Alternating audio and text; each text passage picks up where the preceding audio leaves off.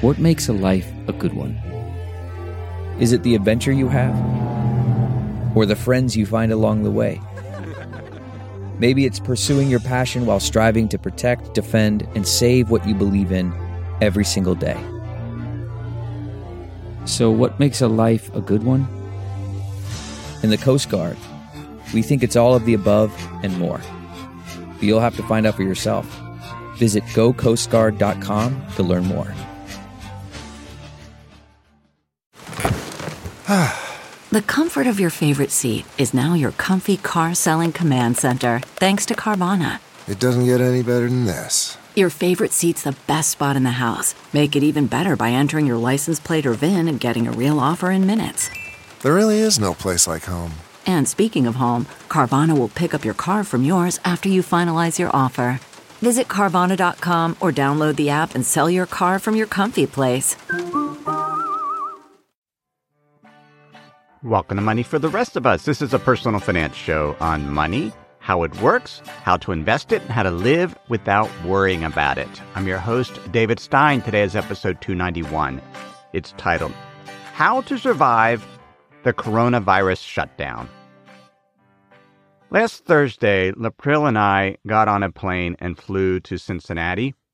Our children got on other planes coming from three different locations to also attend the same funeral. I was a bit apprehensive getting on the plane. It was packed with individuals that had been attending spring training, which had just been canceled, and so now they were returning home. The coronavirus pandemic, up until then, had always seemed a little distant, something that was happening over there in Seattle, Europe, China. Leproni had eaten out a few times last week. But then the cancellations started coming in. Colleges closed, churches, restaurants, entire countries locked down. Then cities in the US. And yesterday, President Trump encouraged that we don't have gatherings with more than 10 individuals. In Ohio, we went to the grocery store to buy some food for our Airbnb. Many shelves were empty. Not just toilet paper, but pasta, beans, peanut butter, rice, chicken, skyline chili. That same day, I received an email from Steve, who's a listener. He wrote, I live in the Seattle area, the epicenter of the coronavirus pandemic in this country. It's fascinating watching the behavior changes occurring locally. Thousands upon thousands of people are working from home. Traffic, especially during rush hour, has disappeared. Restaurants are nearly empty and dozens have closed. Coffee shops like Starbucks are no longer gathering places. Stores have few customers. Schools have closed. Sporting events canceled. People are not spending. Demand is dropping precipitously. People's living, working, and recreational behaviors have changed dramatically and very quickly. Locally, epidemiologists don't think the infection rate will peak until late May or June. That suggests we have close to five to six months to go before the situation stabilizes. Who knows? I wonder if new behaviors will become ingrained over months of enforced change. I don't think we can assume things will return as they were a month ago. Will the pace and scope of online shopping accelerate? Will people adapt to eating out much less often? Will the desire to travel for either business or pleasure rebound? Ours is a consumer driven economy. When this crisis ends, slows down, or stabilizes, presumably businesses will reduce prices to spur demand. Will it be effective?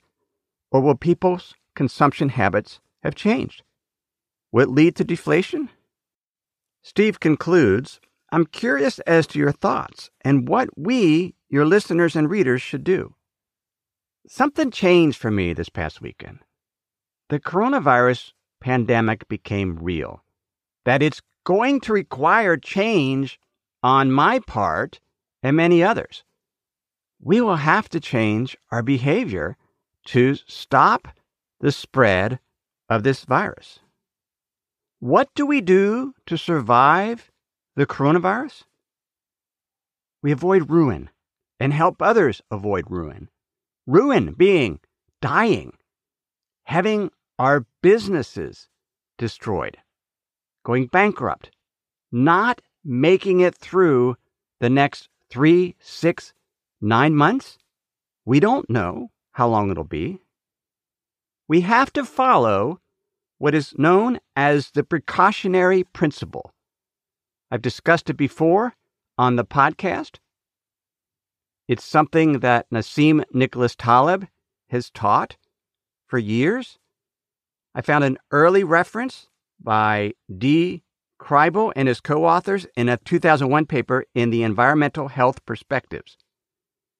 They write there are four components to the precautionary principle. One, take preventive action in the face of uncertainty. Preventive action.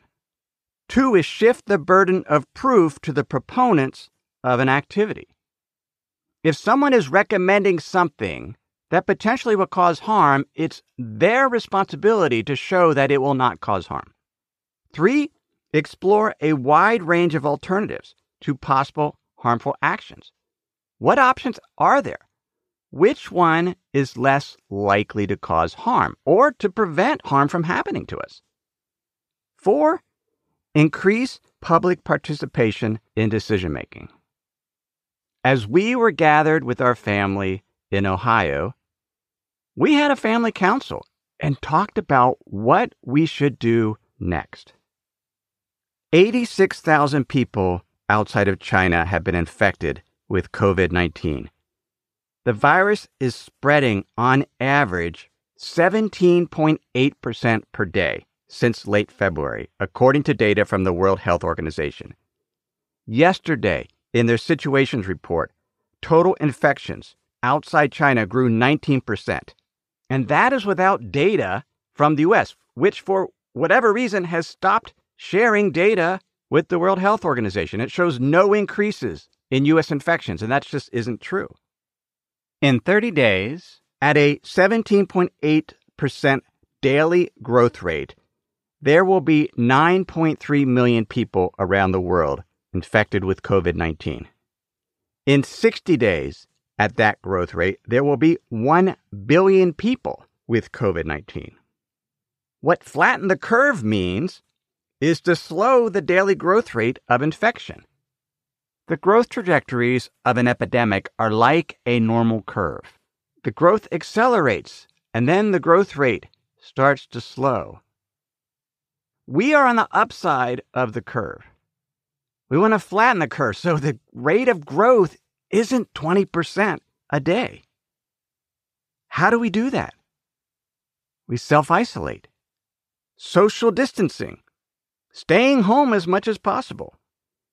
It will help you and me avoid ruin, not die, and not inadvertently spread the virus to somebody else. Yesterday, the Wall Street Journal published an article written by Gunjan Banerji and Gregory Zuckerman. It was titled, Why Are Markets So Volatile? It's not just the coronavirus. They introduced Michael Pomada. He's the CEO at Crabel Capital Management. This is an investment firm that uses preset algorithms to make computerized trades. One of the most important inputs is market volatility. Pomada said, We need to cut position size when market volatility pops. It can feel awkward, but we know we're doing the right thing from a risk perspective. That is the precautionary principle. Feels awkward to reduce risk, to sell their holdings. It feels awkward to isolate in your home when no one else appears to be doing it. My daughter's roommates got after her because they thought she was overreacting because the college closed and she's moving out of her apartment. They said, You can make your own decision, not your parents. She said, I did make that decision. We went to the funeral on Saturday. I gave the eulogy. And then the next day we were going to have another gathering. And I finally, well, April asked, What are we doing? Why would we gather again if we inadvertently got infected with the virus and then we're spreading it on to somebody else? Robert Croce is an investment manager with Mellon Investments. He oversees $1.3 billion in risk parity strategies. He said, It's very clear what I have to do when risk rises. I have to reduce exposure. Exposure is what matters.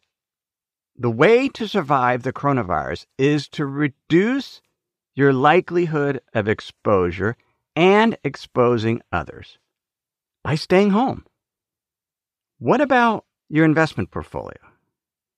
Yesterday, I reduced risk again in the Money for the Rest of Us Plus models portfolios. That's the second change this month. I hadn't made a change in those since November 2018.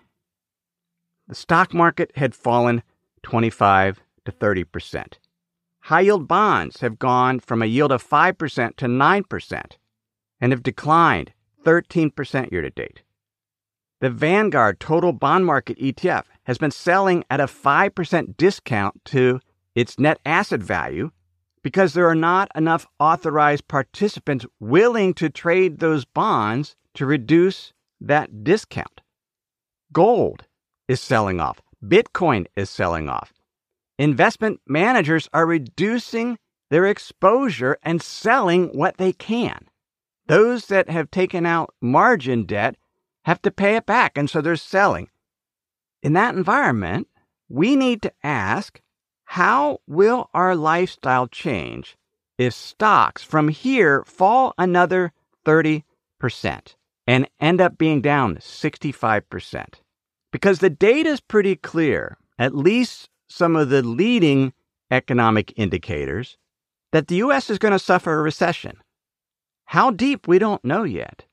And in a recession, particularly a global recession, stocks fall 45% or more.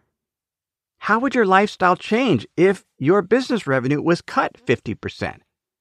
Or if you were laid off for six months from your job? These are the exposure questions we need to be asking. Rick Ferri, he's a financial advisor and author, tweeted today I'll be 62 years old next week.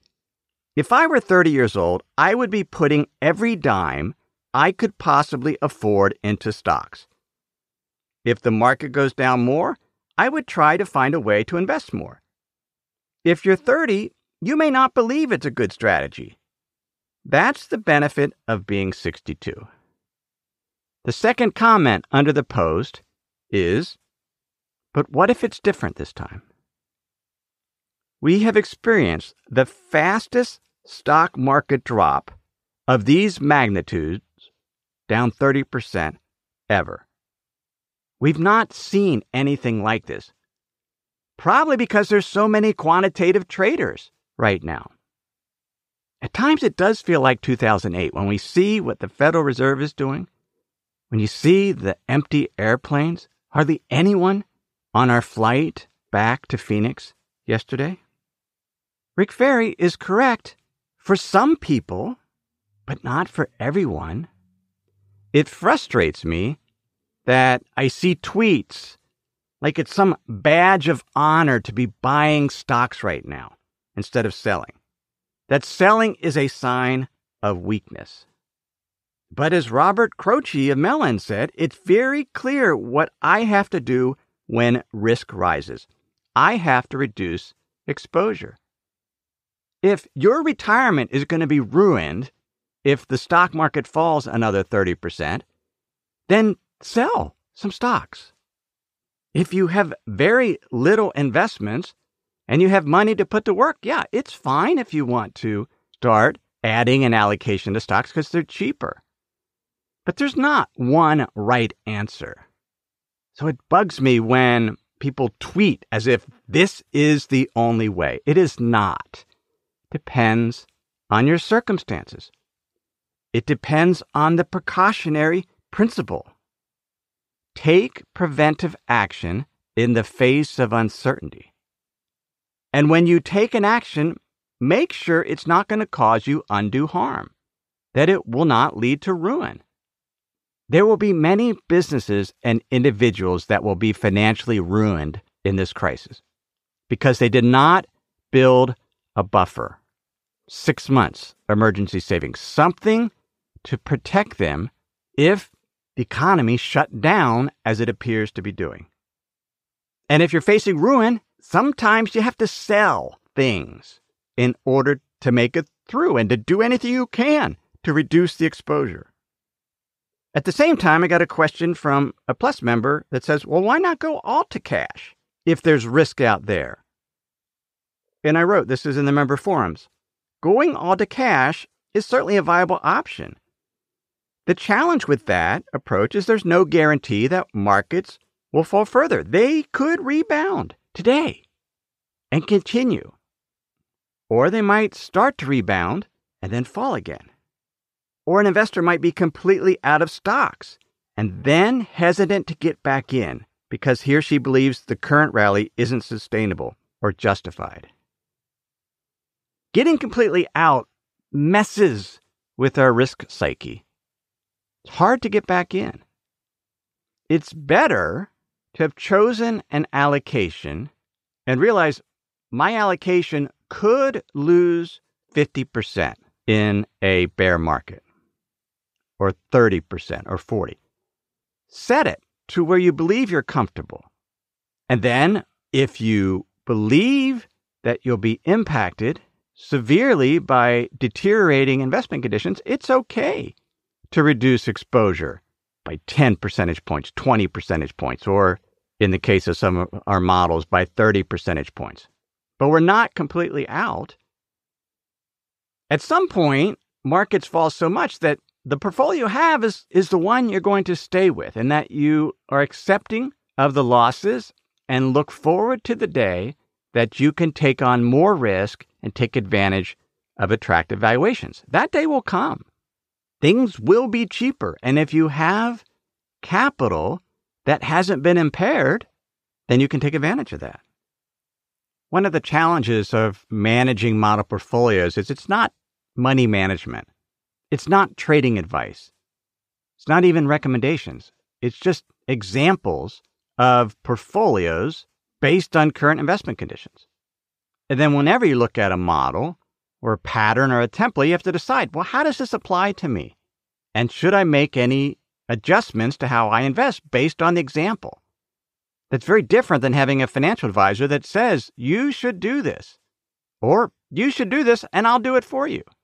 The beauty of a pattern or template is we can decide how we want to adapt it to our situation.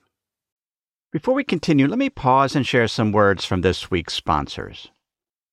Quick math the less your business spends on operations, on multiple systems, on delivering your product or service, the more margin you have and the more money you keep. But with higher expenses on materials, employees, distribution, and borrowing, everything costs more. So, to reduce costs and headaches, smart businesses are graduating to NetSuite by Oracle. NetSuite is the number one cloud financial system, bringing accounting, financial management, inventory, HR into one program and one source of truth. With NetSuite, you reduce IT costs because NetSuite lives in the cloud with no hardware required, accessed from anywhere. You cut the cost of maintaining multiple systems because you've got one unified business management suite. You improve efficiency by bringing all your major business processes into one platform, slashing manual tasks and errors. Over 37,000 companies have already made the move. So do the math. See how you'll profit with NetSuite. With everything getting more expensive these days, it's wise to find ways to cut costs and boost performance at the same time. You can do that with NetSuite. And by popular demand, NetSuite has extended its one of a kind flexible financing program for a few more weeks. Head to netsuite.com slash David. That's netsuite.com slash David. netsuite.com slash David. When you're hiring for your small business, you want to find quality professionals that are right for the role. That's why you have to check out LinkedIn Jobs. LinkedIn Jobs has the tools to help you find the right professionals for your team faster and for free. I know in my profession, I've seen how important it is to get quality candidates to interview. And LinkedIn can help you with that. It's not just a job board. LinkedIn helps you hire professionals you can't find anywhere else, even those who aren't actively searching for a new job but might be open to the perfect role. In a given month, over 70% of LinkedIn users don't visit other leading job sites. So if you're not looking on LinkedIn, you're looking in the wrong place. On LinkedIn, 86% of small businesses get a qualified candidate within 24 hours. So hire professionals like a professional on LinkedIn. Post your job for free at linkedin.com slash David. That's linkedin.com slash David to post your job for free. Terms and conditions apply. Back to the precautionary principle. Take preventive action in the face of uncertainty. Shift the burden of proof to the proponents of an activity, as in, will this cause others harm? The Federal Reserve, the central bank in the US, is acting like this time is different. This is not some seasonal flu. This week, the Federal Reserve slashed their policy rate, the Fed funds rate, by 1%. Now it's near zero. And they've committed to leave it there until the economy is back on track to achieve maximum employment and 2% inflation.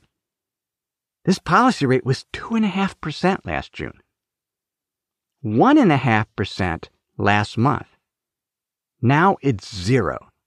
And that's what we're earning on savings. They promised to buy at least $500 billion of Treasury securities, $200 billion of mortgage backed securities. Quantitative easing is back. Why is the Fed doing this? They are trying to keep financial markets from seizing up. We're seeing some seizing up when you look at how the bond market is acting. When you see big discounts in price to net asset value for fixed income ETFs.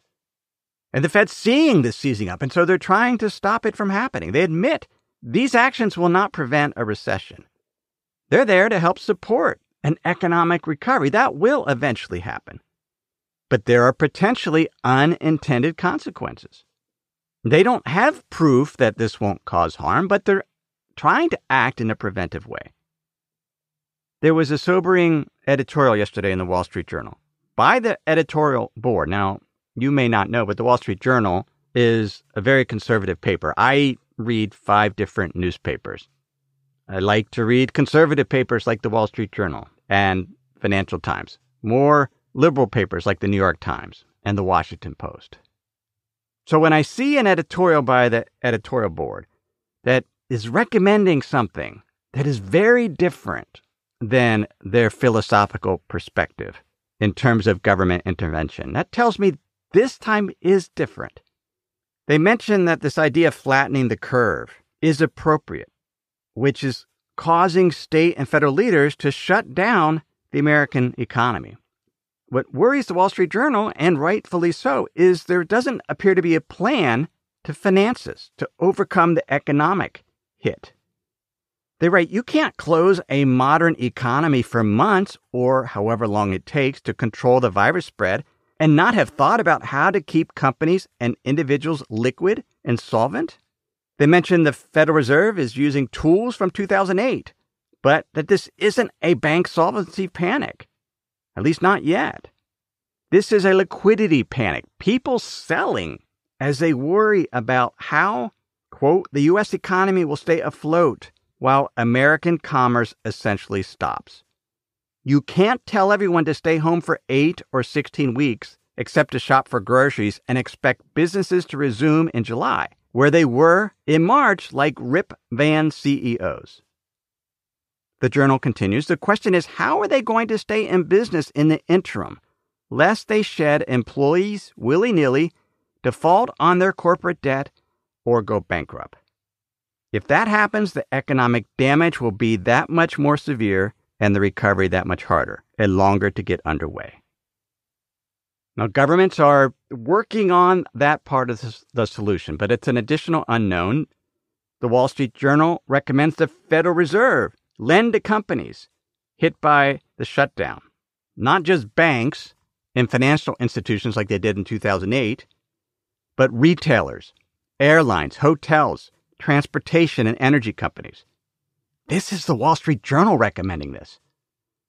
Borrowers would have to provide collateral and prove that they were solvent before the coronavirus hit. But this is different. Now, again, that doesn't mean we panic and sell everything, but we have to take preventive action to make sure we're not ruined, to understand our exposure and the impact on our lifestyle. And that will probably require a, a family meeting, a company meeting. What will we do? How will we react? I know in our case, we're bringing our daughter home to Phoenix. Our son and daughter in law are leaving Seattle, where schools have closed us down, and come to Phoenix. My other son is in, is in lockdown in the Bay Area, not allowed to leave their home at all. How then do we survive that? What else can we do? I learned during the great financial crisis how important it is to take breaks, to just shut down social media, not look at the news. Set aside several hours a day where you're not getting a bombardment of input of bad news. Silence. We need some solitude. Time to meditate. Take a walk. Away from others, of course. Read a book. Enjoy your time together. Make it a time to reflect, to learn new things, new skills. But don't just sit and read tweets about the world falling apart. Now, what can we do to help others avoid ruin, including businesses that we want to support or have supported in the past? Well, we can't stop spending, even if we're locked down at home. We'll have to spend money online with businesses we want to support. Maybe we have to donate to the business owner. Something. We just can't withdraw and expect them to survive. Now, governments are working on programs to certainly help, but we're going to have to be creative to figure out how we can support others so that we continue to get money flowing through the economy. We're just not sheltered in place, not spending at all. And I, I just don't have an answer to that. We're going to have to figure that out as we move forward to be creative, but just recognize we have a responsibility to others to help them avoid ruin. Certainly by social distancing during this time of pandemic, but also to figure out a way to spend and contribute even though we are stuck at home. That's episode 291. You can get show notes at moneyfortherestofus.com. While you're there, please sign up for my free weekly email. It's called The Insider's Guide. I release it after the episode that week is released. Some of the best writing I do on money and investing in the economy. It's an essay, it just goes to you, along with links to that particular podcast episode. You can sign up for that at moneyfortherestofus.com. Everything I've shared with you in this episode has been for general education. I've not considered your specific risk situation. I've not provided investment advice. This is simply general education on money, investing, and the economy. Have a great week.